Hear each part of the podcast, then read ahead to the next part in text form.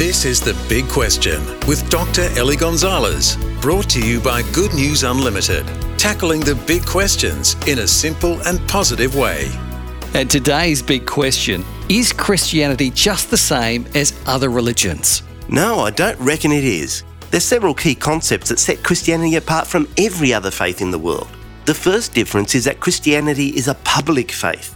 Most other belief systems are based on someone who supposedly received a private revelation from God and who then told others to believe it. But Christianity is based on what Jesus said and did, and everything he said and did was public and verifiable.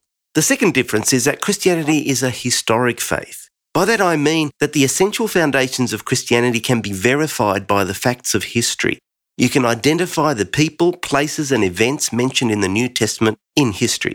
The third difference between Christianity and most other religions is that it's based on the idea of God who came to earth. Almost all other faith systems throughout history are based on a God who is up there somewhere. But Christianity talks about a God who loves people so much that he comes to meet you where you're at. The fourth difference between Christianity and other religions is that it's based on a Saviour who rose from the dead. This was a completely ridiculous idea unknown in the ancient world, and that's why the early Christians were persecuted, and it's still a confronting idea today. The fifth difference between Christianity and other religions is the concept of grace. In all other faith systems, the love of God is conditional. Only Christianity has at its heart a God who is kind and merciful to those who don't deserve it, just because that's the way he is.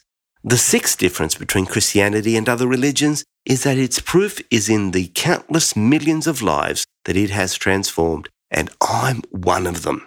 So there's some reasons why Christianity definitely isn't the same as other religions, and for me, each of these is a great reason for being a follower of Jesus. To receive GNU's unlimited daily devotional email, visit goodnewsunlimited.com.